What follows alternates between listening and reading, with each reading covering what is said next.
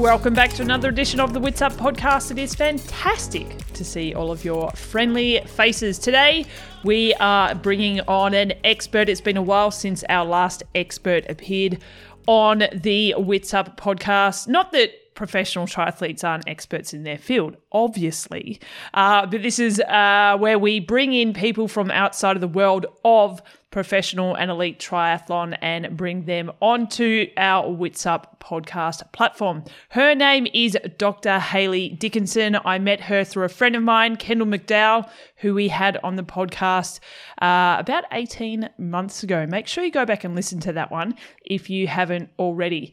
That's right, the doctor is in the house, uh, but she is, I mean, you'll hear from the intro because we like like pretty much every single episode that I record, we start talking.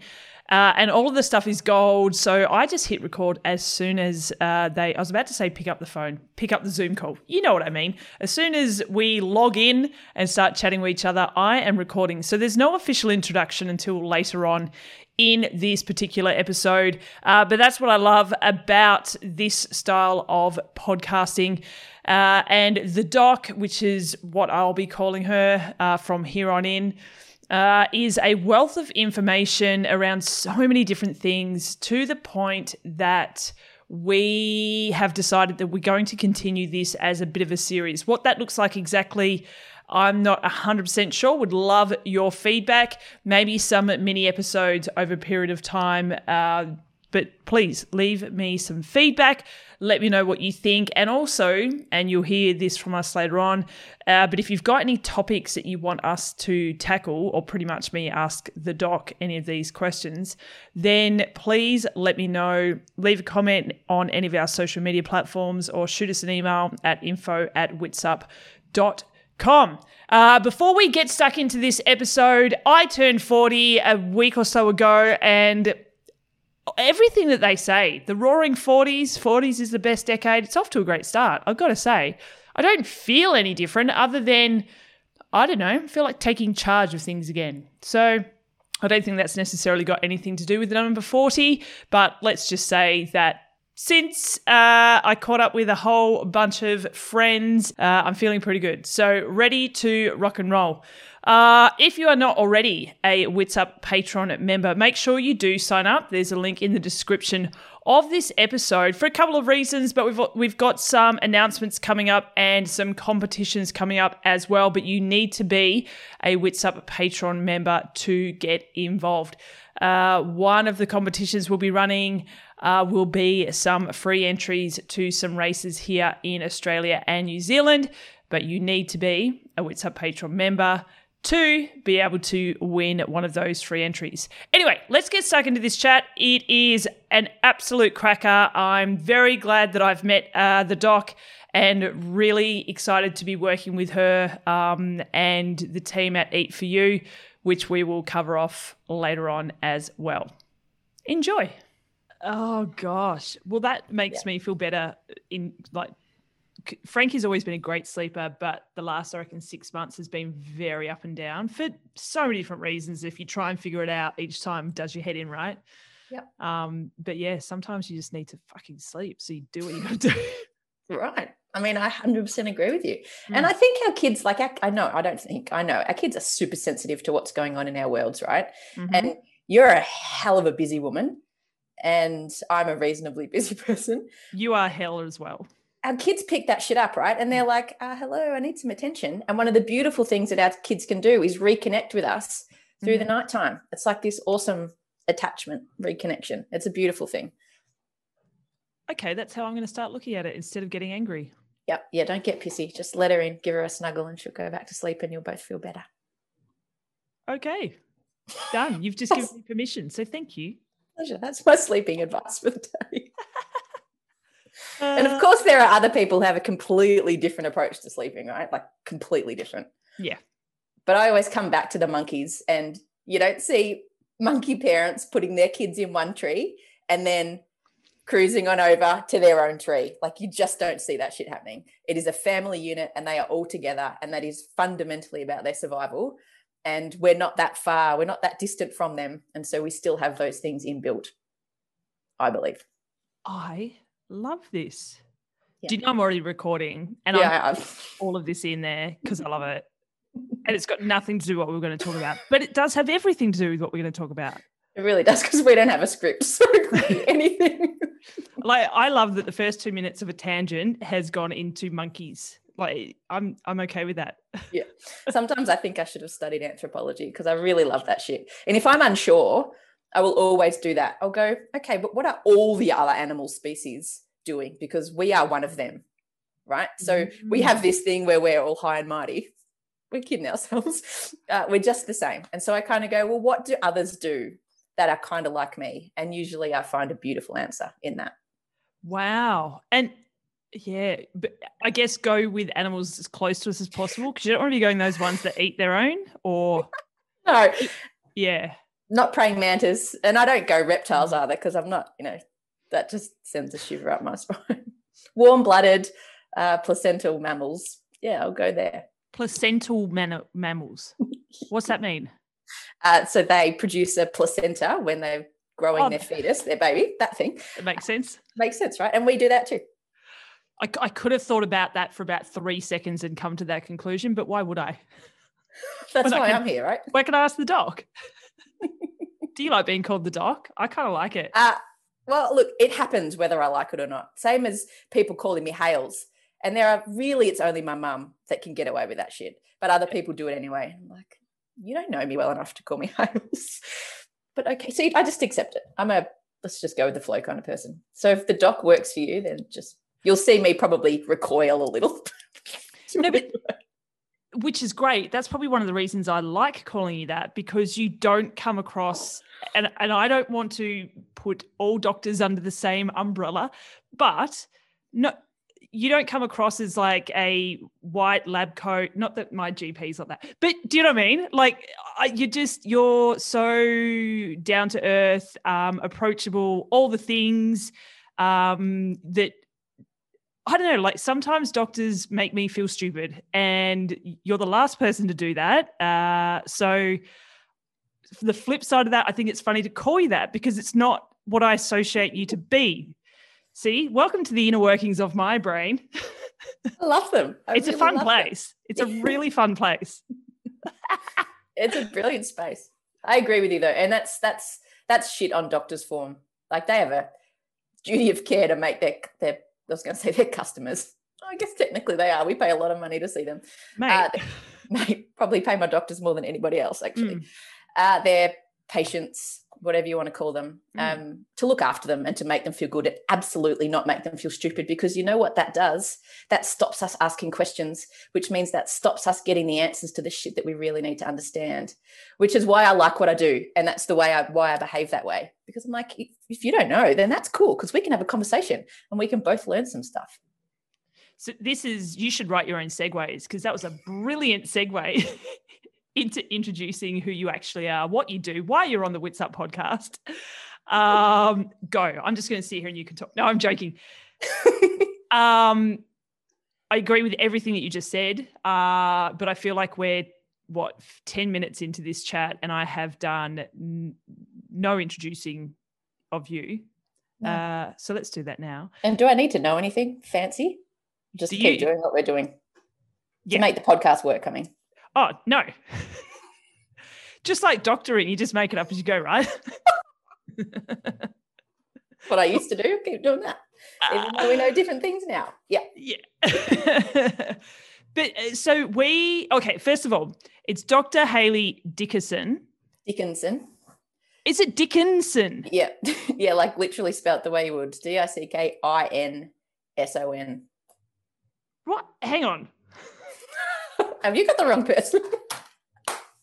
I reckon in some texts, I've been saying Dickerson and and going, God, that's hard to say because you just want to say Dickinson. Yeah, that's what you meant to say. Yeah, I don't even. I, I reckon maybe in. Oh, I don't know. Who knows? Who knows? Um, it doesn't, it doesn't matter. The doc. Uh, now, I want to talk about how we cross paths and then we'll get on to more, you know, that will just lead to where we need to lead, wherever that place might be. Yep. Um, but uh, our good friend, Kendall K Mac, uh, introduced us, and Kendall's actually been on the Wits Up podcast. She was on the podcast yeah, back when um, COVID first kind of hit, and it was not long after Melbourne went into the first lockdown, and um, and you know, and the the the entire world was in just this. Well, we're still in a crazy place of sorts, but it was all just so fresh and new, and everyone just no one knew what what ways up and. I, for me, Kendall's the kind of person that uh, she, A, she's the best physical hugger that I know. Yep. Agreed. Agreed. Uh, and B, she's the the way that she speaks to you is the exact same as her actual hug. So she gives a great verbal hug as well. And I just wanted to share her with the world because I felt like the world needed a KMAC hug. Man, that's gold. I, she she's gold. She's gold. Mm. Yep, that's a really nice way of describing our KMAC. Yeah, yeah. And so that's why she was on. And yeah, I feel like she just gave a lot of people with um, anxiety, a lot of people who'd never um, or had never recognized anxiety in themselves before, uh, really enjoyed listening to her. Um, so yeah, so that's why she came on board. But you and her together are working together. Talk me through the the company, the idea, the concept, and then we'll slowly get to know Hayley Dickinson, the doc, a little bit better. That's awesome, Steph. You know what I was thinking though, well, the whole time you're talking about KMAC in your podcast? It's like, why the heck didn't she tell me she did a podcast with you? Because, yeah, man, not, not great at blowing her own Listen trumpet. to that. Oh man, she sucks at that. Great at being a cheerleader, not so so great at being uh the yeah recipient of cheers. Hundred percent agree with that. Yeah. All right, let me tell you a little bit about what how I know KMAC because it's quite different to how you know her, and I've not known her for very long. Mm. Uh, Kendall and I met at Endota. So I'm a scientist. I studied at Monash. Uh, I ran a research laboratory at Monash for about 15 years. And we studied pregnancy and fetal growth and development. And really, our core objective all the time was to understand pregnancy and fetal growth and the placenta and how all of those things interact and operate so that we could best deliver happy mums and babies. That was kind of the core objective. Right. Uh, it's never really that neat and pretty, but that was always what was running in the background, right? This is, you know, this is what I believe I'm doing. I'm here to make mums and babies healthier. Uh, I don't know how far we want to go into this, but the end of my career was such that I realized that that is not what I was doing. Um, I was striving to do those things, uh, but in academia, success uh, doesn't really look like it should. Uh, success in academia looks like lots of publications, lots of grant funding, a team full of students, and a CV uh, that people are really impressed by. Uh, I had that. Uh, what I did not have, though, was happy, healthy mums. Uh, the work we were doing was the best it could be. But at the end of the day, I felt that we were fundamentally missing some of those key things that really were going to lead to happy and healthy mums and babies. And so we maybe we'll come back to this because I know you want to talk about Kate. Yeah, oh no, I've talked about her enough. She's fine. I'm more like, what is that gap between what you thought you were doing and what was actually uh, a result of what you were doing? That that, from the way you're talking, sounds like yeah, there's there's no bridge there. That's what's yeah missing. Can we talk uh, about that? Yeah. yeah. Um, you know, academia is competitive and it needs to be. You want to get the best out. Well, I say it needs to be. We want to get the best out of people. So you want hmm. scientists working hard. You want them delivering quality results. Uh, but some of the incentives are a little bit perverse. Uh, so you know, like I talked about, lots of publications. So you know, we will do an experiment. So we'll there'll be a maybe I'll go back to the basics of science. So the idea yeah. for us was there's heaps of stuff we don't know, and so our job was to say, all right, this is the limit of what we understand, but we want to get here. So, what are some questions that we can ask in the gap uh, that will help us take steps to getting to our end goal, which is a happy, healthy mum and baby? And so, we would design an experiment around our question. and we would get results from that experiment, whether it was uh, some sort of early work, like you sort of work on tissues or cells in the in the lab. You might do animal experiments, or you might do human experiments where you either just make observations or you actually give something or measure something to pregnant women and then get some outcomes. So there are lots of different types of studies, and with those results, then you write a paper, which is a shit ton of work uh, and it goes off for review by your peers, so three or four other people who work in your area, and they critique your work. How good was your experimental design? Uh, you know, what were the limitations in what you did? Because don't let anybody ever tell you that there are no limitations in science because there are 100% are because it's people doing the science. So mm. there are always going to be limitations. There is always going to be a, an undercurrent or a bias that's running, no matter how hard and clean you design things we're all still people so and it's only as good as what we can currently measure which is something else that we'll probably talk about later too can i quickly ask is it is yeah. it a, I, I imagine I know the answer, but are you the exception to the? I don't. I can't imagine many scientists admitting that. Uh, I think it's probably fair that I am slightly unusual in my in my comfort with the fact that um, I mean, I don't think many scientists would say it's it's perfect. Uh, but yeah, I'm very comfortable having that conversation, and I think we need to have that conversation. Mm. I think it will actually improve the quality of science mm. if we mm. really start to have that conversation, because then collectively we can say, well, what do we actually need to be doing to be improving the quality of the science we're doing? And I can tell you, it's not putting academics under more pressure, having them do more things uh, for less pay, which is actually what's happening in academia right now because it's so so competitive that people mm. are having to, you know, and that you can see how this starts to get a little bit ugly, right? Mm. People are desperate, right? They've all got lives and mortgages and children and all of those things, and their pay packet depends on their results.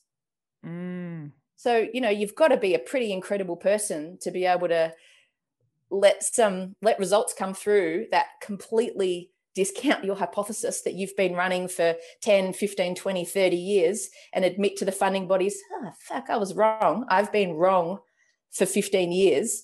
This mm-hmm. is actually what we need to be doing now. That takes incredible bravery uh, yeah. to do that. And I don't know, I get goosebumps when I talk about stuff like that because uh, it doesn't always happen. Yeah. People people run the same narrative even when they know that it's really not the one that's going to get us where we want. And in my space, happy, healthy babies and mums.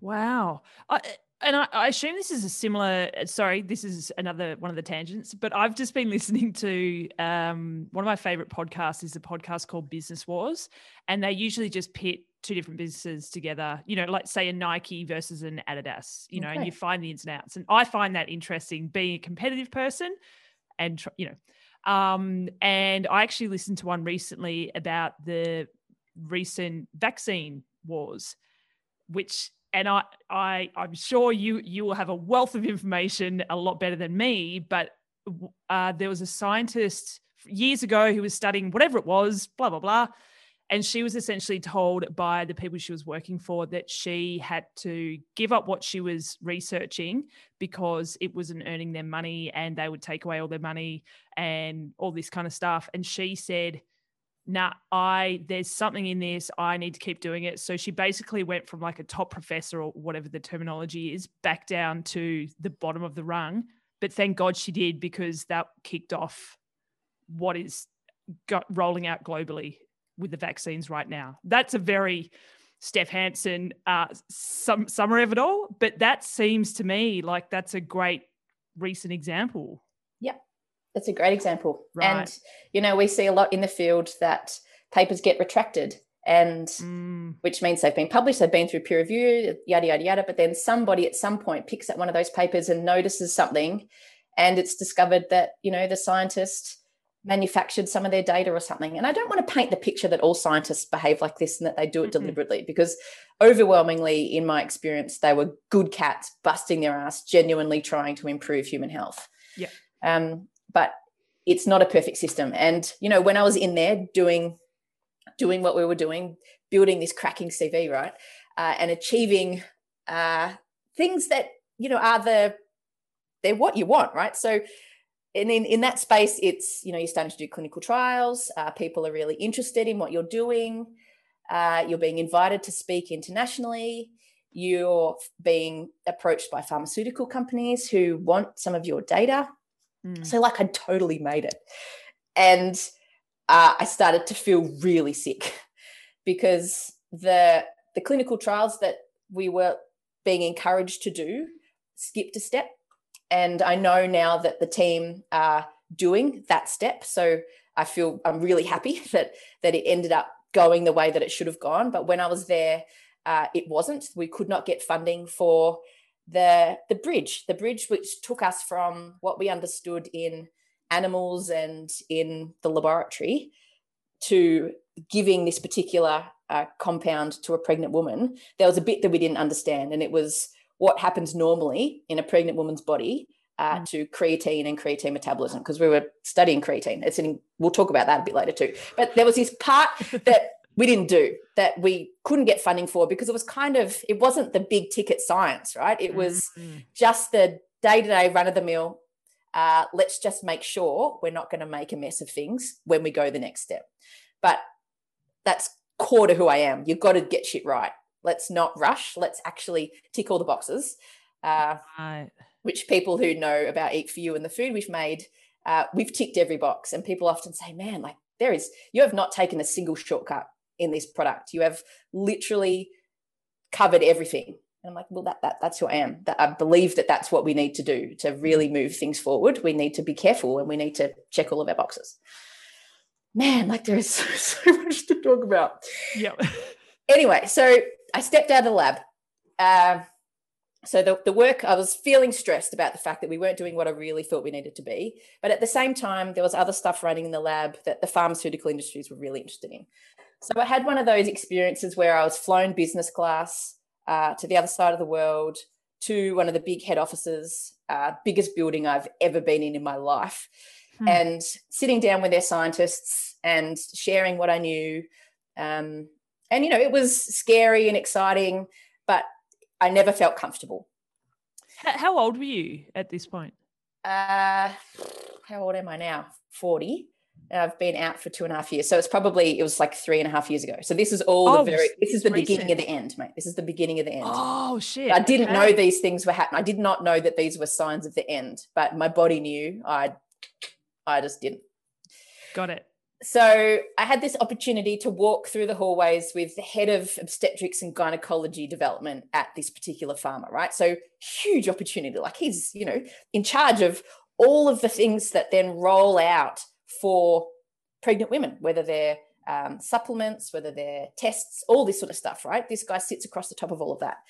So I asked him a question that fundamentally changed my life. Uh, and I said to him, what is the process for research and development around product X? I said, you know, it's how do you sort of evolve the product? Because, you know, we're all learning new things, we're doing our research, we make these discoveries. How do you then take that and implement it, roll it out into your products that are already on the shelf that women are buying and taking every day? And he said to me, uh, we don't evolve the product. Why would we? We've captured the market. And like that's another one of those goosebump oh. things when I tell people that because uh, that fundamentally changed everything that I believed about everything that I was doing and about my role in being that bread bridge builder, right? From what we understood to what women were doing every day. And I thought that I was contributing to that knowledge base so that these things that women were doing and taking every day were getting better and better and better. As we learned more and more and more, they were just going to keep getting better. And eventually we would have something that we could all feel really comfortable about because it ticked all the boxes because we knew as much as we could and it was doing the best it could. And I learned that day that that was not the reality, that was not what was happening. And my soul, my spirit broke that day. My body didn't break yet. It took a little bit longer for my for my physical body to break. Uh, but that was it. That was the end for me. Um, and it it hurt. It wow. hurt a lot to learn that that way. Because also during all of your trials and studies and research, from the sounds of things, you were extremely passionate. This wasn't just a job for you. This was this was a, a pure passion. The rest, or to me, well, correct me if I'm wrong, but the rest was a byproduct of man this passion that drove every day. To and I loved every minute of it. I, you know, there's nothing, there's nothing quite like uh, making a scientific discovery. So there's this, you know, you there is a moment in time, man. Like I still get really emotional about this shit because um, I did it because mm. I loved it, not because it's a financially uh, rewarding career, right? Like I just genuinely loved it. So there's this women in triathlon. I'm speaking to the converted. Got it. so you know, like you design the experiment, like I was telling you, and then you execute the experiment, no matter what it mm. is, and then the results start coming. And do you know what those results are? Mm. They are the first pieces of data that anybody has ever had around that question. So nobody knows that except for you in that moment in time, and that is, man, it is such a spin out, right? It's the greatest thing. And as a younger yeah. scientist, you get to have the hit two times because you get it personally, wherever, you know, the assay machine drops out or whatever. But then you get to run to your supervisor's office and you get to show them. And so then you have the same thing again. And they're like, Whoa! And so you have this, what does this mean? Because of course your results never actually tell you what you thought they were going to tell you. So it's like a complete, wow, what does this mean? And then you just have so many more questions coming. But it's like this forever giving thing. So science is pure magic wow. because you really do discover new stuff. The broken part is how hard you have to work to hold your seat in that space and the barriers to having it applied to improving the people whose really matter lives. And in my case, it was mums and babies. Mm. Holy shit. Okay. You just let that sink in for a bit. And then what so you're sitting in this boss of all sciencey things.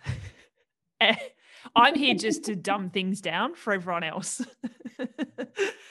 um, and you leave pretty, pretty dejected, pretty rejected from the science world, I imagine.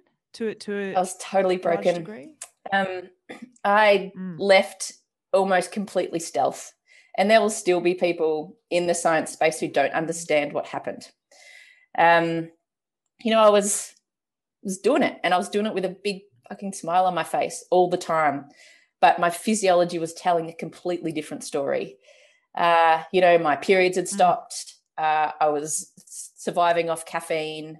Uh, all these things, right? That until you crash and burn, it's just like it's just what you do, right? It's just living. It's just this is what I need to do. I'm a mom. I'm mm-hmm. running a lab. I've got a heap of stuff going on. It's just these are the things.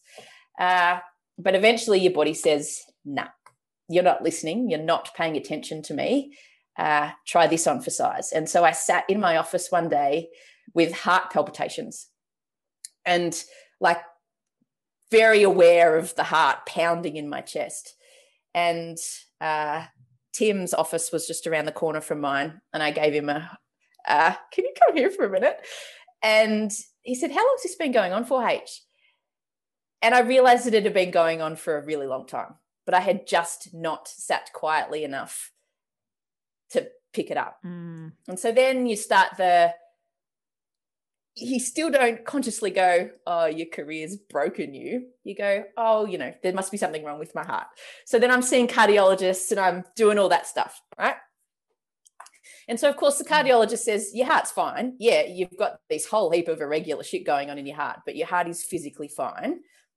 No one ever used the word stressed, and that is 100% what I was. But that word never came out. It's just my heart was fine. Uh, so then the GP said, Well, your heart's fine. Uh, you know, my potassium was a bit low. So, you know, that can affect your heartbeat. So we made sure I was eating more potassium. But we never really got to the bottom of it, which was you are fundamentally broken because you are just outside of yourself 100% of the time. So I took some time off. I took three months off, which I could do that on sick pay because I had never done that before. So I had 15 years of sick pay. And the beautiful thing about working in academic institutions is that they accumulate. So I had years, right? I had so much sick leave. So I took three months off and I saw a psychologist because, you know, there was something wrong with me. Uh, so we went down this, you're broken. how do we fix you? Right. That was my that was my psyche at the time. Clearly broken. You've just got to get fixed because that's who you are. So thought your shit out. Mm. So three months felt better, came back, and it was grant review time when I came back, which is this horrible thing that we do to each other, which is internally review uh, our grants that are coming that will be uh, submitted externally and then assessed by our peers and then we decide whether our work gets funded or not. We all decide whether each other's work gets funded or not. And i've always hated them. Like i'm the guy crying in this room full of you know the senior academics in the department they're assessing the students and the postdocs and the senior academics everyone's equally on the table with their grants but i'm highly emotional again it's one of these things where i'm like what is wrong with you mate like no one else is crying in this environment, but look at you. But I, I look mm. back now and I go, because it was brutal and it completely ignored me. It completely ignored the human being in here. And it was just about my academic stuff. And, you know, you talk to me about fluff, right? You've said the word fluff, fluffy to me several times. And that's what that is. That fluffy part uh, that's the missing piece because that's the you, Steph part, and that's the me, Hayley part. That's who I am, what matters to me, what mm. I do to make myself feel good, and how I feel in these environments. So went back into that, right? Terrible timing. Went back into grant review. So I lasted about a month and went into lab meeting one day. I'd been howling out in the corridor, late to my lab meeting, walked into a team room full of my you know my postdoc and my research nurses and my phd students and our undergrads, like the whole thing, right? And I just said, I can't do this anymore. I don't know what that means, but I've got to go. And, you know, I'm crying, but at the same time, I'm thinking, what the fuck are you doing to these people? Because, you know, I'm there, I'm responsible for the PhD that these students are trying to get. And supporting the postdoc who's trying to build her own career and pay I pay the salary of the RA and the research nurse and all this sort of stuff. And I just walked in completely unprofessionally, completely ignoring all of their needs and just said, I got to go. And I, I just went. And I think I managed to write three emails mm. when I left. One was to my union to say, I'm resigning. I have a team of people. I need you to tell me what I need to do to look after them. But I don't have a lot to give, so it's got to be the bare minimum. Uh, and I emailed two other colleagues and said, "Here's this is where all the stuff is. Uh, you guys need to take care of this stuff, and I'm out." And I was so overloaded with work that the amount of work that I handed over is incomprehensible. And I imagine the cost of that was so great in terms of tissue and data because I literally just I cut and ran. Like I did not round anything out. And in the circle of talking with psychologists, uh, once we had a comfortable relationship, uh, my early psychologist said to me, she said, You behave like a child. She said, You were so broken that you had nothing. You, you could not consider anybody else. You were only you were in survival mode. The only thing that's all you could do. That is all you could do mm. at the hmm. time. It's impressive that you even sent those three emails. You cared enough to say, this is going to hurt these people. You need to help me help them, but I really can't do anything. So can you kind of help them? Um, but she said, you behave like a child. And you'll be pleased to know, though, during my psychological development, I got to the point where I was behaving like an adolescent. So I learned some stuff. Look out. So it was really heavy. And you know what? I didn't like get out of my job and start feeling awesome. I slipped yeah a long way down. Uh, yeah. Deeper than uh, I could ever have imagined going, really. And, you know, so deep that wow. GPs are like, mate, you need to take the edge off. You need to take some medical intervention here. You need to take something just to take the edge off because you're putting yourself under more stress, stress and pressure trying to solve this yourself. But that's not who I am. Right. Uh, I knew that if I had taken something, an antidepressant, for example, I for me, this is for me, right? And there are lots of different ways to go sure. about recovering from these things. And I don't want anyone to feel like, well, the mm-hmm. doctor said don't take them, so don't take them. That's absolutely not what I'm saying. I know lots of people who do take them. It was the right thing for them to do. For me, to have taken mm-hmm. them would have taken away the I can do this myself element. It would have been, well, you didn't get better, mate. It was the medication that helped you get better. And that's just then a shitty script for me to run. That's the sort of script that runs for me. Um, so I didn't do it. And so mm. that meant my recovery did, is taking a really long time. Um, you know, I was the guy rocking in the wardrobe, like physically in my wardrobe rocking, and my partner Tim would come in and go, H, what, what, what's going on? Like, what can I do for you? And I just howling. I, I don't know. I, I don't know who I am anymore. If I can't do that, if I can't be that science guy, I'm I'm nothing because that's who I mm. was. I was so intertwined. My identity was so deeply intertwined with being a scientist that I did not know what life looked like without it.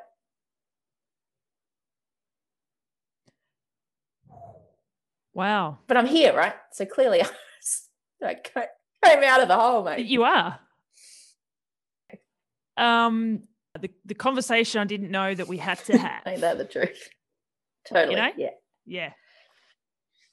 Um so I, I mean I've got so many questions about so many things, but before I start asking more questions, actually this is a question. Wait, before I ask a question, I'm going to ask a question. Um, are you? I don't know if KMax told you, but are you aware that? And I don't think to quite the same degree, but I had a what I call a meltdown, very similar. I did not know that I to what you've talked that. about. So I would like to say that I can appreciate everything that you said um, from a different from a different world, experiencing very similar things. Um, so everything that you spoke about resonated with me. Um, I it's funny i after i started to feel a bit better i wrote an article about it to put it on wits up and at the time i was like this has got nothing to do with triathlon.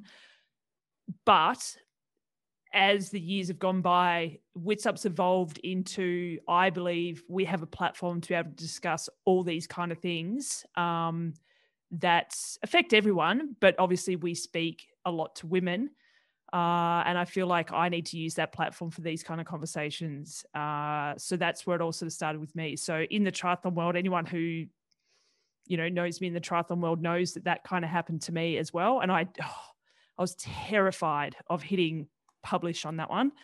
Um, but I hit publish, went for a walk, on the beach, came back and was just inundated with messages, which was amazing, but also anxiety still kept going through the roof because I was like, I can't do all this as well.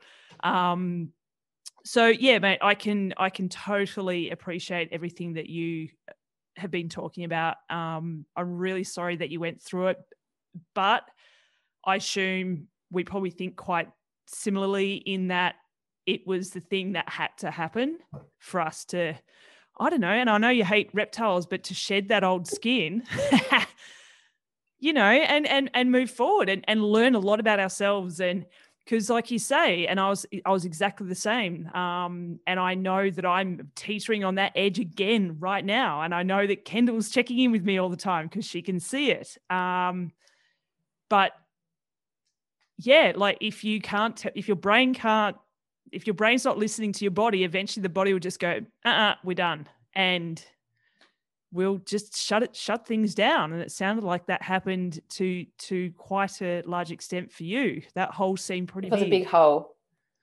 Uh, I'm so glad you shared your story. And I guess what I hope that it did, and I think by the response that you got, uh, is that it starts to make it okay for other people to say, I'm broken, mm-hmm. breaking, think I might be about to break. Because mm. we can't stop this shit if we don't know that it's happening and we don't talk about it. If you, we need to learn exactly. from each other. I mean, the things that happened before you broke, Steph, are the things that people need to understand because they're the things that you, we need to start paying attention to because it's a really long, slow, hard crawl out of the hole. Uh, if we mm-hmm. can say, yes, I fell in the hole and yes, I climbed out. And so if you do fall in, it's okay because you can get out. But before I fell in the hole, there were actually half a dozen things that I could and that were my body saying, no, the fact that you need to have three or four cups of coffee a day to get through your day is a pretty clear indication that you're not functioning, you're not at your best. So these are the things, and maybe mm-hmm. that's something that we could think a little bit more about. Steph, what were the things that happened before you fell off the edge of the cliff? Because that's that's where the power is. Because that's where we start to save other people from having those mm-hmm. declines. Mm-hmm. But having said all of that, I 100% agree with you that it was the for me it was the best thing that ever happened to me because that mm. uh, I untangled my identity from my work although the, the team might argue that I have now just uh, entangled my identity into the new version of my working. But the difference is this work is built around my core values. And I didn't know what they were mm. until they weren't being met. And then all of a sudden you're like, this doesn't this doesn't work for me. Why doesn't that work for me? And my psychs would say, well, because you're very mm. values driven. I'd be like, what? Well, and so they they needed to articulate that shit for me. I just I didn't know those things about myself. It, it it was me, but it's just it wasn't a language that I had. And that's the other thing I've really learned. It's just not language that I mm. have. You know, there's these beautiful emotion wheels. Have you ever seen them?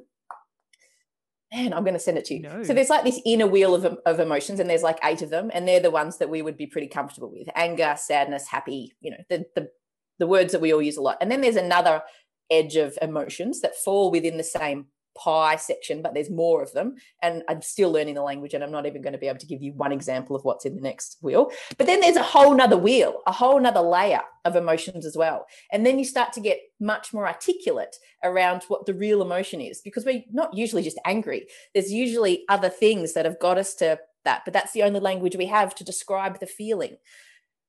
So, language mm. development. I mean, I don't know about you, but my parents didn't have the language either. So, I just didn't grow up talking about my mm. feelings. hundred percent. Like I, yeah, I, I still don't. I'm actually, I'm a lot better. Definitely a lot better, but it still makes me feel icky. I, am not going to lie, or I apologize yeah, because you're making other people know. feel uncomfortable. Um, making them feel stuff. Yeah, yeah, Ooh. yeah. Oh, feelings. But I think that's also where when I and we joke, uh, where the whole term fluffiness comes from for me because I um, have never been in tune with um, uh, hormones and, and feelings and whatnot. And I always just thought that was a like a decision that you made. Like you you choose to be this or that, or, but there's actually a, a very physical thing happening in your body called hormones and whatnot and you'll probably have a much better scientific way of explaining it than what i would but that's why i like i and we said this on the phone last night. That's why I always used to call it fluff because I could never attach it to something that truly made sense to me. And you know what? That's not your fault. That is the fault of us not actually being taught how our bodies work. Mm. Oh, yeah. Let's rip all the systems apart. Right. Education. Okay. Go. yes, absolutely right, yeah. though. Like, we don't talk about female physiology, yeah. we don't learn about that. Even our care providers don't really learn about that right? Like there's this tiny little unit that is female physiology, but the core uh, human that medical practitioners uh, learn about is a 70 kilo male. So that is what that is what medicine is built on. White male, right? I bet, as well. I mean, God, let's, let's do the patriarchy while we're Please excuse this very brief interruption. I'm just here to say if you are not already a Wits Up Patreon member, please consider signing up. It really helps us out and supports Wits Up to continue to bring you powerful narratives of women in sport. Just click the link in the description below uh, or just simply go to patreon.com slash witsup. That's P-A-T-R-E-O-N dot com slash witsup. And I assume you know how to spell witsup. Uh, okay, back to the podcast. I have a I have a feeling. You know what we need to do, Doc? We I feel like people listening are all nodding, taking notes. I feel like we because obviously we could talk forever, but we can't because um, we've both got things to do. But this, we need to turn this into some kind of a series and even get people to come up with topics, or you and I can, and we'll get you back on as a regular guest. Um, Let's do that. Yeah. Yeah. just, I, I don't know. I think your brain and your insights need to be picked more. And I'm I'm here for the picking. Cool. And you know the cool thing about it too, if if we don't already know the answers, we can find them because they have oh. that beautiful science training that allows me to get in there and not get hoodwinked by all of the bullshit. Yeah, but also not have the ego to be scared of admitting that you don't have the answers. you know? God, I, no. Yeah, but I feel like a lot of people who I deal with or I've dealt with in the past do have that ego. Whereas I, and I'll, again, I'll, I'll kind of dumb it down, but I, I have no fear of looking like an idiot. I, I don't care about asking questions because I love like this is the my favorite part of my job is just asking questions and helping mm. tell stories, whether it be with a doc or an athlete or yeah. or whoever. Um, what? Yeah, why? Like it, it all comes from a great place. It it comes from a a, a real innocent, um, curious place. But that's where we get answers from. That's that's science, right? You you you ask a question and then you go out and find the answer. Yeah. Yeah, hundred percent. What are we talking about? Uh, series. That's how you got to that. Oh yeah, we'll do that because we keep yep. talking about way too many things. That was the problem. Yeah, I don't know where I want this to go back to. where were we before that? Uh, emotion, language. Before I, that. I, yeah, I like that. Trying to find the language for, um, like even when I uh, when I got really sick, it's even when I tried to find the answers, um, well, A, I definitely buried my head in the sand for quite some time. But then when I tried to find the answers, I, I had no, thank God for someone like a Kendall and another mate of mine, Katie, um, who's very passionate about the stuff that we're talking about right now. Uh, otherwise, the people, the professionals who I paid money to go and see, like I had a doctor say, oh, you just like your your pot's boiled over, so you just need to relax. And I'm like, I don't, you know, like how do you know to where where to even start when that's the response you get from the doctor that's meant to know you the best? I understand that a GP doesn't know everything, but they're your point of call, in my opinion. Correct me, again, correct me if I'm wrong, to say this is the kind of person you need to go and speak to and and I didn't even get that. And so I was like, what what the fuck? This is all Yeah, what the fuck? Yeah. Look, my GP experience was slightly better uh, than yours, but my GP apologized for me at one point, uh, and said, "Look, I know you probably don't want to hear this, but you really need to be thinking about your exercise and your diet." And I said, "Why wouldn't I want to hear about that?" I said, "Yes, like bring it, right? Like that's the good. Yes. She said, you know, well, most people don't really want to be reminded that they need to have a healthy, balanced diet and they need to move their bodies. I was like, but because I knew that, like that, I know that shit's important. I need you to help me because that's the stuff I've been fucking up for ages. I mm. haven't been moving my body properly and I've been surviving off caffeine. Like, yes, we need to have a conversation about what's going into my body and how much I'm not moving it. Mm. But it was like she was uncomfortable having that conversation because it's just un- it's so unusual. It's just not the dialogue. And and I've just had a, a bit of a light bulb moment. Do you feel like that's because um, every everyone across any industry is looking for a quick fix or things to happen immediately? So give me a pill for this or do this or do that, whatever it might be, health or, or whatever. Um, social media, for example, we want instant gratification about the photo that we posted. It's, it's yeah. everything needs to be instant. So when she's just saying, "Well, I, I, I can't give that to you," and I know the eight, the old exercise, eat healthy is boring and it's not immediate. So, but yeah. going back to what we first started with this conversation, um, and I'm having all these little mini re- revelations as we talk. But you talked about the animals and what what do they do to survive? They move, they eat, um, whatever that might be. Um, yeah. Take it back to basics. Exactly. Absolutely. And, you know, she was mm-hmm. offering me the, the silver bullet too. She was offering mm-hmm. me mm-hmm. uh, medication. And, you know, she knew that I didn't want to go hardcore. So there were softer alternatives, you know, mm-hmm. supplements that are designed to support, you know, mental health. They made me feel like shit so I stopped taking mm. them too.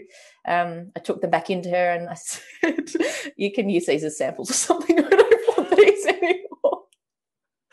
And so I did. I really went back to first principles, uh, the really basic, boring, boring yeah. stuff. But yeah. the other thing I did was Chinese medicine, which, oh, yeah. you know, acupuncture, uh, herbs. And so that through acupuncture, I managed to get my period back under control. So, what, ah. in addition to seeing a cardiologist, I also started seeing a gynecologist because, you know, period stopping, bit of pain, not great, not normal, 100% not normal. So, any shit going on down there, anything that feels uncomfortable, painful, uh, unusual, man, you've got to see the doctor and you don't leave the room until there is something being done. Because for too long, Steph, women have just been told it's just normal, periods are painful, suck it up. And that is fundamentally untrue.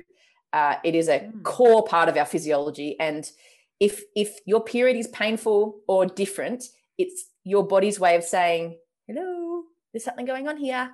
I need mm. some help. So, uh, slight rant, slight segue, but Chinese but medicine. I'm right? making a note because yeah. it's probably still something I need to do is ask more questions, to be honest. Yeah. Yeah. Yeah. That's a really, you know, people refer to it as your fifth vital sign. Like it's a beautiful uh, picture into how your body's functioning. Mm. So, gynecologist, there were cysts on my ovary. Um, and, you know, the, the standard route for that did not appeal to me in any way. So I respectfully declined. And Chinese medicine, which is interesting, right? Like that starts to tell you something about who I am because here I am. I grew up in hardcore Western medicine and research. That was mm. my core business. But then when my own health took a turn, those options didn't appeal to me. And so this is where that whole values thing started to come in for me. I was living this life. I was seeking this thing that actually didn't even fundamentally believe in. It didn't align with who I was. So Chinese medicine, uh, you know, it's been around since like the dawn of time. Right? Yep.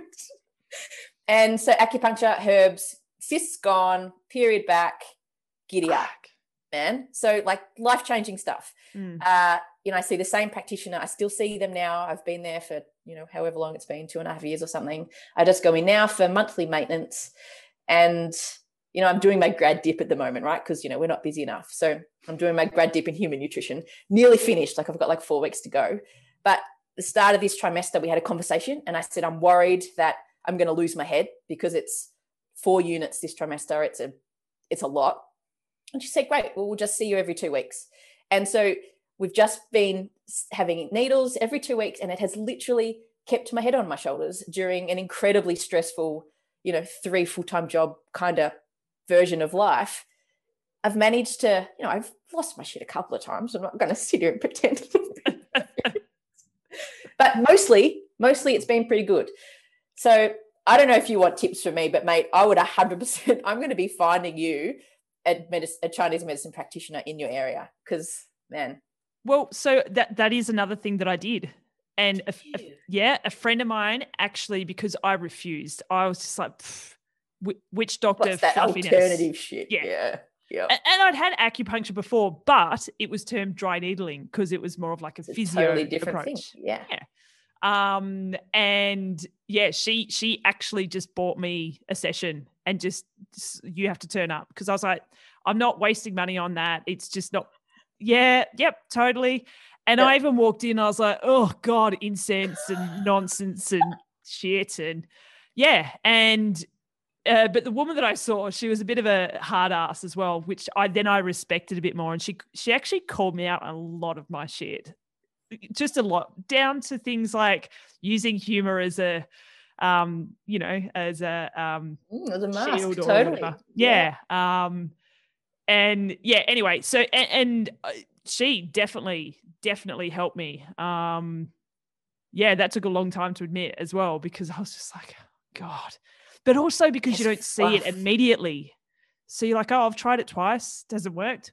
Whereas if i go get a massage i feel it you know straight away i start to feel but then you're back again next week because it didn't actually do anything. It just again yeah. masked what was going on.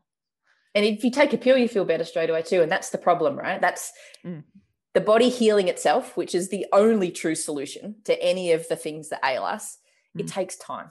Mm. It, it legitimately takes time.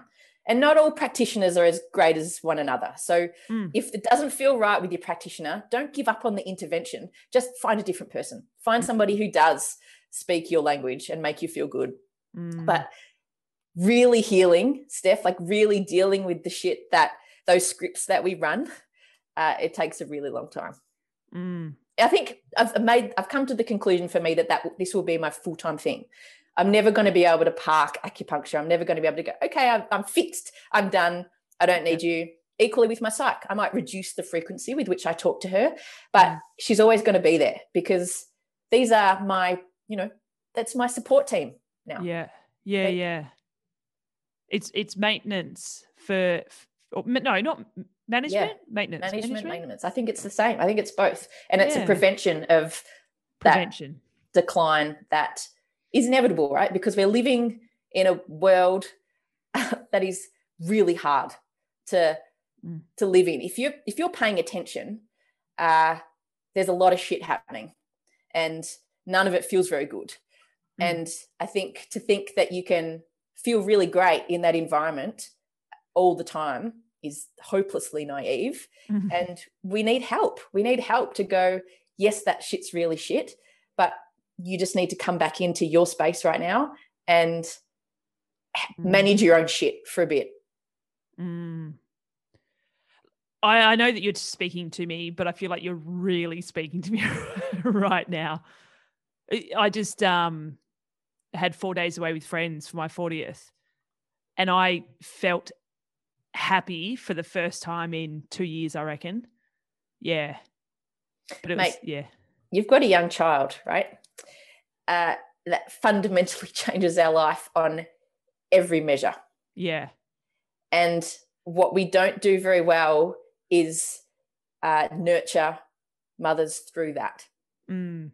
We just expect them to know what the fuck to do and to keep doing all the things you were doing before, plus be responsible for another human being. Mm. And you know, and let's go back to the animals, mate, because you've been loving that, and it makes perfect sense again, right? Where, where does that ever happen? That a mother and her cub, infant, whatever, and the the male partner, he may or may not be there, depending on the species. When are they ever alone, right? Like you don't do Mm. that alone. You're a part of a community Mm. Particularly our closest ancestors, particularly apes and gorillas and those sorts of things. They live as a big community. And so, you know, the grandparents are there just as much as the parents. And we we don't have that anymore. Mm. We don't have that nurturing. We don't get to see the older generation and how they behave with the new generation. We don't get to learn that way. We just have to somehow have remembered it from what our parents did Mm. and just like learn from blogs and stuff like that. And man, like that's that's just not really how you learn that kind of stuff. Mm. It's hands on. It's having your mum there going, mate, that's not how you do that. But for Mm. some reason, and I imagine you're kind of like it because I was totally like it. I was like, totally got this. I know what I'm doing. I'm a woman. I've just had the baby. It's what I'm built to do.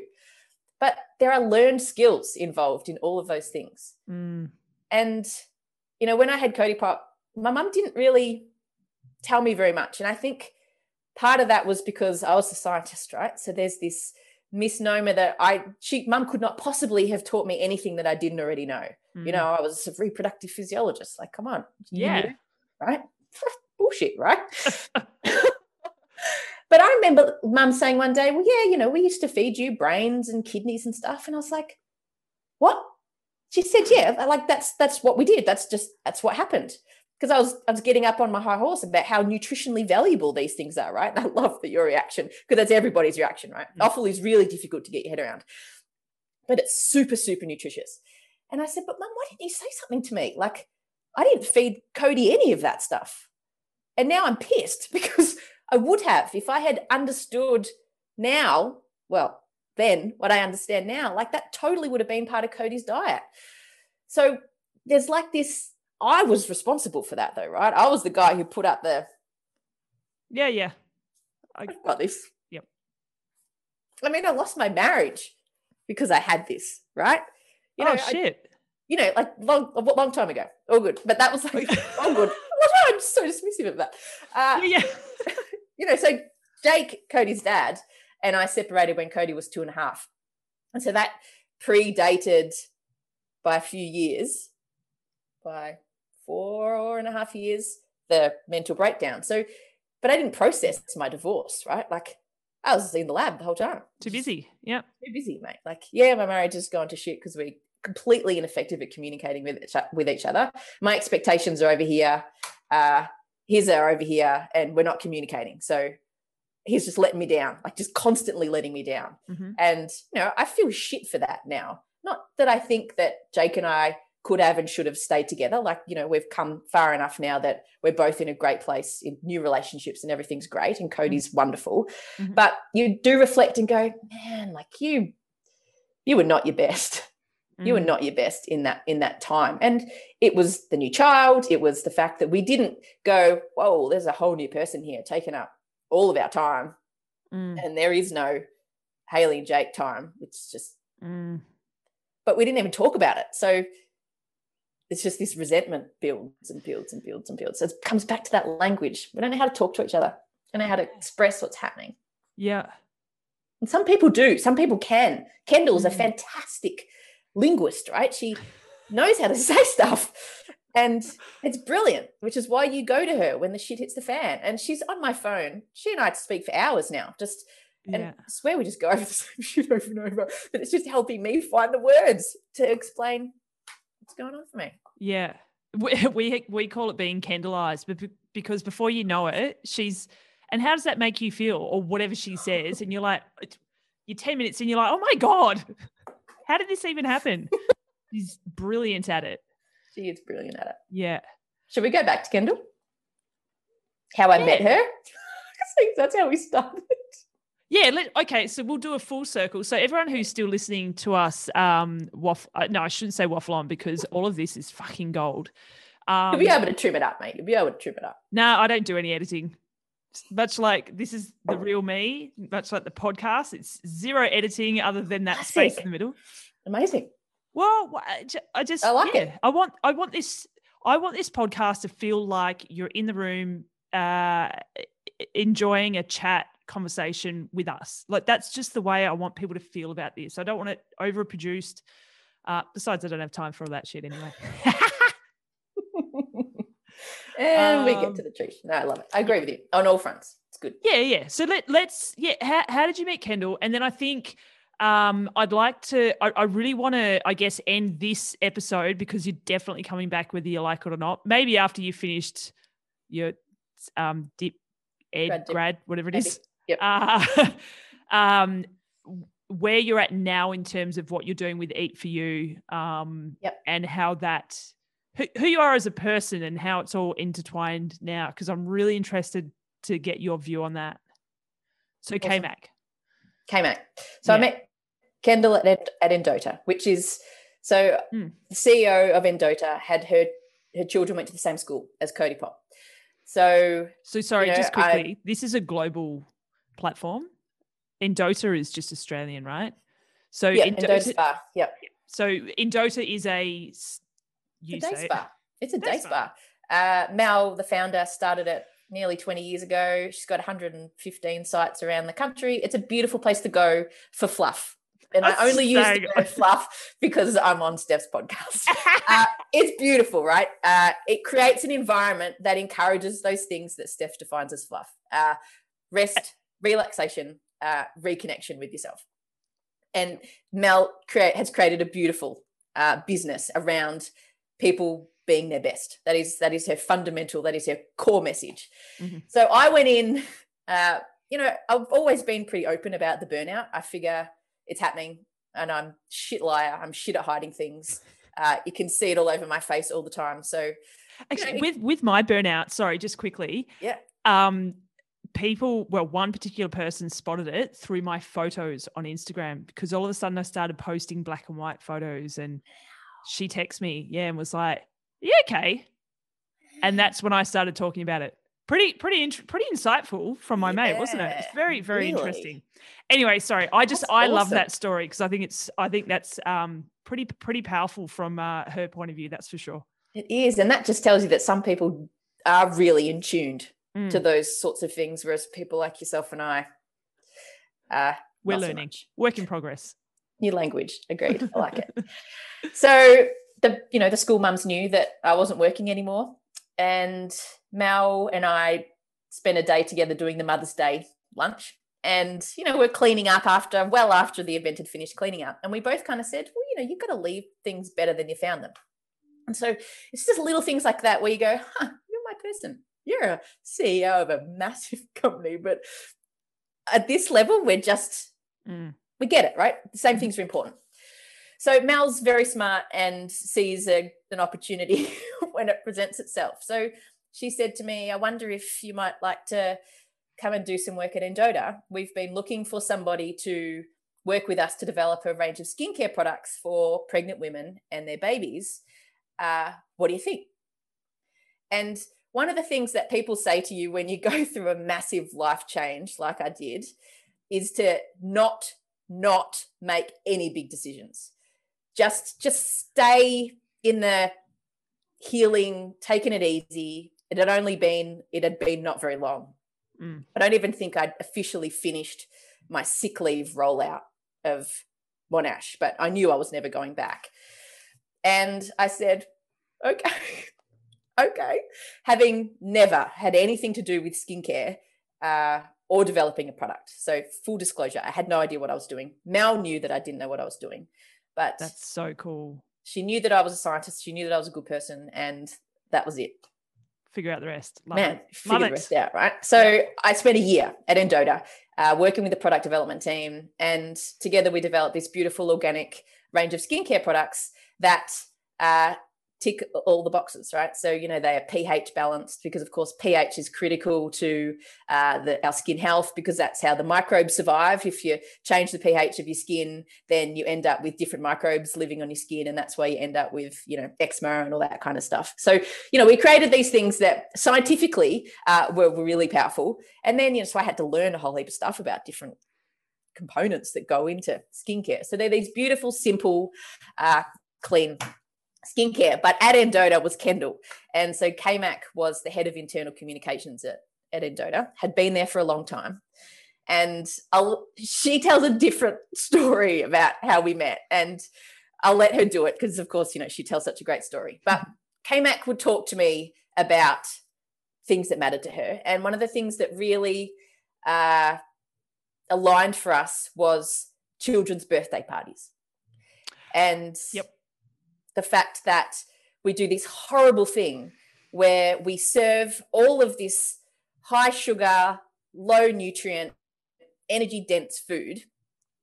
And then, so the kids are just like rampant crazy things. And then we send them home with a bag full of more of that stuff and say, see you later. I've Mm. just, I've just loaded your kid up with a whole heap of toxic crap. Um, thanks for bringing them and good luck. Right. Like it just, it's like really shit. It's a really shit thing. We do this silly thing as humans where we celebrate with things that actually don't serve us well. Mhm. So KMAC and I were like, oh my God, like I've never met anybody who's so happy to rage about kids' food at parties. So Kendall doesn't do that. I don't do that. There are things that kids enjoy at the party, but it's not just a chip, fairy bread, lolly, party pie fest. Like there's actual Mm. things that come direct from Mother Nature, veggies and stuff like that. Anyway, so we connected. Kendall's an incredible communicator. And so, you know, she's she does this, right? And you Oh don't even God. know it's happening. No. But You learn things about yourself that you did not even know because of the way that woman asks her questions. she's the master of it. Yep. Yep. it's awesome. Incredible. So anyway, I spent my year at Endota and could have stayed on for longer, but I was getting itchy feet and I was uh it just wasn't where I was going to be forever. Mm. During the year, the Endota year, I had had actually before that even, I'd had the idea of Eat for Baby, which was what Eat for You started as, which was this need to get back to basics for pregnant women and this need for nutritious, safe, delicious food. Because, you know, we have all this conversation around these foods that women shouldn't be eating because of the fear of salmonella and listeria and E. coli. Mhm. And so I was like, well, why don't we just? My first thought, though, really was, what if we just give women supplements that better supply what they need? Because, of course, your needs change over pregnancy. So I was like, if we Mm. just plugged in some that changed. And then I was like, nah, that's just not it. That's just not it. It's got to be done with food. And so as I'm recovering, I'm ticking away at this idea, building an advisory board of ex colleagues and all that kind of stuff. And then launched Eat for Baby at the start of, well, you know, I launched it on Instagram, but you know, that's just me trying to secure the handle, right? Then my sister in law, Ali, is incredible in the kitchen. So we start developing recipes, but shit's really slow. And then COVID hit. So we felt like we needed to do something. So we launched an ebook from our recipes. Oh, and then yes. the, the proceeds of that then allowed us to make the Hero Bar, which we then donated to emergency services workers and healthcare workers and stuff. The people had to keep turning up, right? You know, we had the privilege of just having to do our work from home, whereas these guys had to go out and face just so much uncertainty that we were like, we need to do something for these people. So we made them food. And that kind of really started this giving element of Eat for You, which is ripe and Kendall's favorite part of Eat for You, where we literally, the truth is right now, we give away more than we sell because it just feels so damn good. And I fundamentally believe that you need to build things the way you want them to be in the end. And so if we Yeah. had built it in this, well, we need to make the profit before we can donate the profit. You build your business in a way that doesn't actually align with the way you want it to operate. So, you know, the accountant doesn't love that. Yeah. That's why I didn't have an accountant when I started Wits Up. But, But we yeah, love that. We Yeah. love that. And you love that. And oh, it's so other cool. people love that. So that's what we do. We make organic whole food stuff. It's not just for pregnant women, it's for everybody, uh, but it's safe for pregnant women. So we do this ridiculous thing that nobody else does. But again, it was essential for me. We test everything. So when we're developing a recipe, we're testing for toxins and contaminants and stuff that should never be in our food system, but is sometimes. Mhm. Uh, and we test for nutrients. So that when you look at that nutrition information panel, the amount of fiber or protein or selenium or whatever that we tell you is in there is actually in there. Mm. And lots of people don't understand that that's that that's a, a novel concept. but that nutrition panel usually doesn't mean anything. It's an estimate from a database of old ingredients. Oh. That is just super shit. I didn't know that. Super shit. I feel like that is leading on to our next discussion. That's the next podcast. We definitely don't have time for that now. Um, We've already gone way over time. It's 2.33. yeah, sorry. I, def- I definitely have to go in a few minutes. Yeah. Five minutes. Good. Uh, um, okay. So right now, Eat for You.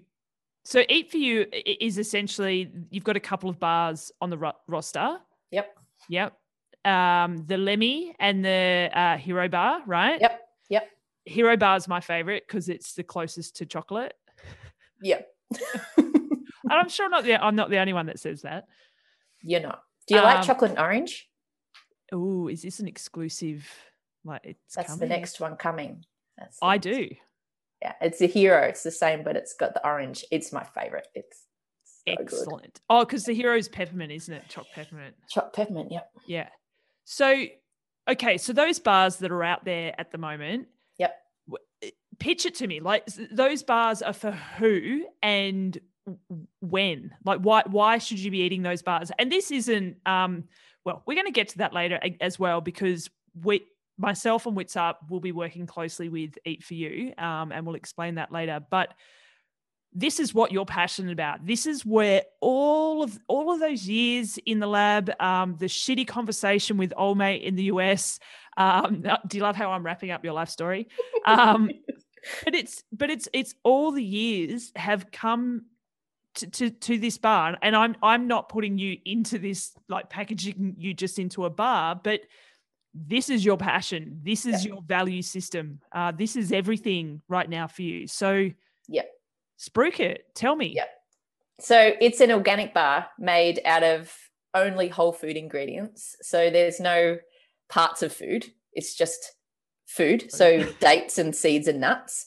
Uh, but if you look at other snack bars there'll be stuff in there that you don't recognize. And I just mm think that's ridiculous. Uh, mm-hmm. We need to be eating food, uh, not parts of food. Mm-hmm. Uh, it's also for people who care about the environmental implications of what they're doing. So uh, the bars are wrapped in home compostable packaging. So you just throw it in your home compost. Uh, and even if you don't have a home compost and you put it in your rubbish, you're making a face that makes me, makes me think that maybe you didn't know that. If you, you, put it, if you put it in your landfill, which you might have done, uh, it will break down in there too it's better in the compost. We all should be composting way more than we do. But uh, so, you know, and it's for people who want truth and honesty and integrity in their food. And so that's why we do all the testing so that you know that what you're eating uh, is actually giving you something that is good for you. Yeah. And it's for people who want to eat food that tastes like food and tastes really good. So yeah. Ellie, our recipe developer, is phenomenal. But the final decision maker about when our food is ready for production is my nephew Jordan. And oh, right, that. right. So she will keep making things until Jordan says, "Can you make that again?" That's our that's our key. That's when we go, "Okay, here we've got something." Right. That's so, so fucking cool. I love that. Yeah. So we just make good food, mate, and because making an organic, home compostable, fully tested, uh, all of the things bar is not super cheap. Mm. It, it creates a product that is at a price bracket that is not achievable for everybody. Mm-hmm. And so to overcome that uh, as best we can for now, I mean, I think, let me say two things here. One is I think that those of us that can afford to be buying those foods must, mm-hmm. because mm-hmm. it then starts to change the conversation about how our food is produced. Mm-hmm. Um, because of course, you know, we want to be producing our food in such a way that it's not contaminated with things that it is not destroying the planet all that kind of stuff. So mm-hmm. i think it's important if you can you should. And not just mine. I don't mean just buy it for your food but if you can buy those products that are developed in such a way that they align with the sustainability of this planet um, i think you need to. But because because we wanted to produce that product that ticked all the boxes it meant that there's a whole heap of people for whom i'm cutting out of access to my food. And that just mm. that didn't sit well for me either. So mm. one thing is our ebooks. And so we provide in there recipes for lots of things but also our bars. So if you cannot afford to buy my bar at the you know your local Ritchies or you know the bulk food store or wherever our bars are or via the website you can make it at home yourself. So i want you to i want everybody to be able to eat this good food. So, those it's the Colonel's secret spices, not to compare you to junk food, but yeah, it's the giving... Colonel's secret spices. And you know, again, you know, like I said, the accountant wasn't happy before. Well, other business, the day that we did that, I got a lot of text messages, right, from people who've run businesses the traditional way for a long time, and they were like, "Mate, take that shit down. what are you doing?"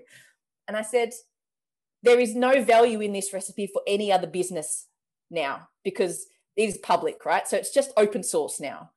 Everybody knows it's mine or ours. But if the people don't have access to the knowledge that people like myself and my team have, I'm not doing my job properly. And I think that's a key part of the conversation. We need to do things fundamentally differently and giving people access to good food. Like that's that's not a privilege. That's something that everybody should have. So that's why they get those recipes. And we donate food. So half of our profits are committed to giving food to people who otherwise don't have access to good food. So, you know, KMAC's work with some beautiful shelters of stuff for people who are homeless up around the Sunshine Coast area. Mm-hmm. And things that they say to her um, really remind us of why we're doing what we're doing. You know, they say, mm-hmm. I just don't think you understand what you're doing here. You're not just providing us with your out of date food or you know crappy old packaged food you're mm. genuinely nourishing people who don't otherwise get much nourishment. Not through just food.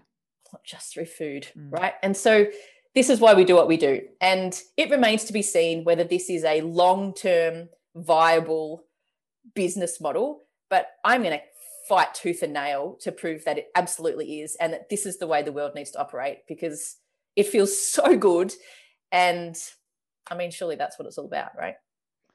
You are fucking awesome. Uh, like it just I don't know. I think it takes a very strong person to have gone through what you've gone and still coming out of the other side for yourself personally, but then to take those learnings and on many levels. I'm not just talking about food. I'm not just talking about um, uh, depression, all the things. You've thought about everything on every single different level, and it's all about giving back to people you don't even know. Yeah. It's pretty amazing. You're pretty you're pretty awesome. I knew you were awesome before, but yeah, yeah, this chat's been next level. It's so it's I don't know. The world needs more humans like you. Thanks, mate. I work from the heart. I use the brain a lot, but mm, uh, ultimately oh. I lead from the heart, you know. Use the brain but lead from the heart. Ooh. I feel like you can person, use that anytime.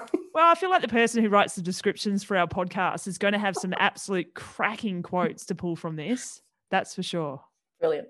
Um, hey, I'm really sorry to cut this short uh, to you, but also to people who are listening, because I'm sure they want more. Um, I want more. We've made the decision. This is going to be an ongoing thing. We just need to, you know, figure out what different thing. Maybe we need some structures so that we don't take an hour and a half per episode. Um, but just so um, I well, I think I can say this, but Wits Up and myself are coming on board as would we say eat for you ambassadors i like yeah. that word yeah yeah um to to well to help spread the message but also just well to spread the messages that we've just talked about um but it's it's for me i've got lots of learnings that i i will talk about but it's really nice to have someone with your brain leading from your heart to back those messages as well you know um because I think that also will encourage people who used to think like me to get on board as well. Yeah. Yeah. Um, and there's nothing wrong with thinking the way you think, thought, right? Mm. It's not about, oh, you need to change. It's just there are other things. You know, the thing that I learned at Endota, I just was exposed to things that I had never been exposed to before. Mm. You know, these, there was one day, I know we're supposed to be rounding this out, but one day I arrived in the office and there's this woman wandering around. She's got like this smoking stick and she's like going around the room. She's opening up the cupboards in each cupboard. And I'm like, she doing? like, seriously, like, what is she doing? And I don't remember who I asked, but they're like, she's smudging. I was like, what? She's clearing the energy. It's like, what? What does that mean? Right. But, you know, whether you believe in that or not, it actually doesn't matter. Joe believed in it and it mattered to her that she was moving into a new part of the office and she wanted to clear the energy for herself. Yeah. So that she could then settle in and make that space feel like her own. And my partner Tim always says to me, H, I don't care what you do. It doesn't matter what you do, so long as you don't cause any harm to anybody else. Mm. And so I think this fluff that we worry about and don't understand a there's just about getting in there and exposing yourself to it because you'll totally learn something new and b just sometimes it's just about observing what others do and go mm. well that's cool for you okay yeah. i may or may not ever consider doing that but that's cool for you and i learned something I like new it. i don't know yeah i like it i like it something new yeah learning's fun it is it's less fun when you've got a super tight deadline and four True. assignments to do in the next three weeks. But yep. yep. Wrap it up. um, so, as an ambassador, I will be leaving a link in the description of this episode. If people purchase through that link, um, part of the proceeds will go to a charity of my choice. That's right. Yeah, that's how this, yeah. this works. Yeah. um, so yeah, I highly encourage people to to do so. Um, I was saying to K Mac just the other day that I've got Eat for You bars scattered through my car in mm-hmm. both my camera. Ba- I can prove it. Hang on. Here's two.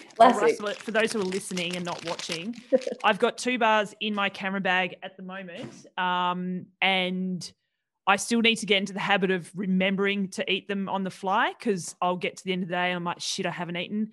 But I feel like these, and this is my plug, I feel like these bars are perfect for someone like me, uh, anyone, but someone like me who I am always on the go and I tend not to eat well or eat at all when I'm out running around. So something like that that I know is great will just give me what I need for the day, if not more than that. So that's that's how I use them. It's a great use. And can I just say that they will get you through for a while. That because mm. they're that whole food, they've got a yeah. load of fiber in them. Um, and lots of protein and lots of nut, fats from the nuts and seeds. So they are the kind of thing that you know you can have them. I often have it in the car on the pickup time when I've realized that I haven't had lunch. I'm like, yeah. let's avoid that hangry mum pickup thing. Yeah, yeah. Have a bar, and it, you know it gets you through really comfortably until dinner time. Definitely, and that's because it's real food, mate. So different. My God. Um, Doc, we both have to go. We have small humans to pick up and all those other things. Um, thank you so much. It was so great to, I, I thought it was really great to learn more about you um, before we delve into more about mm. what your brain knows. Um, thank you. You're a, you're a pretty incredible human, and I'm pretty pretty stoked to be involved with Eat for You, but also just to have met you. Man, that's really nice. Thank you, Steph. I had a cracking time. Yeah. Uh, and you know, this is just what you get from me. Just the yep. truth. What I know, what I don't know. I and like st- it. Straight back at you because I think you're awesome dude. Well, that's what we do here. That's what we do. It's all we know. Just raw, authentic awesomeness. Let's go with that. That's the title of this episode. Perfect. Thanks, mate. Uh, I will talk to you soon. Sounds good, mate. All right. Bye. See ya. Bye. Thanks for tuning in. Please make sure you hit subscribe on whatever podcast platform you are using. Leave us a comment. It gives us some feedback, but also helps with our podcast ranking. But above all else, keep yourselves knee deep in awesomeness, and we'll speak to you in the next episode.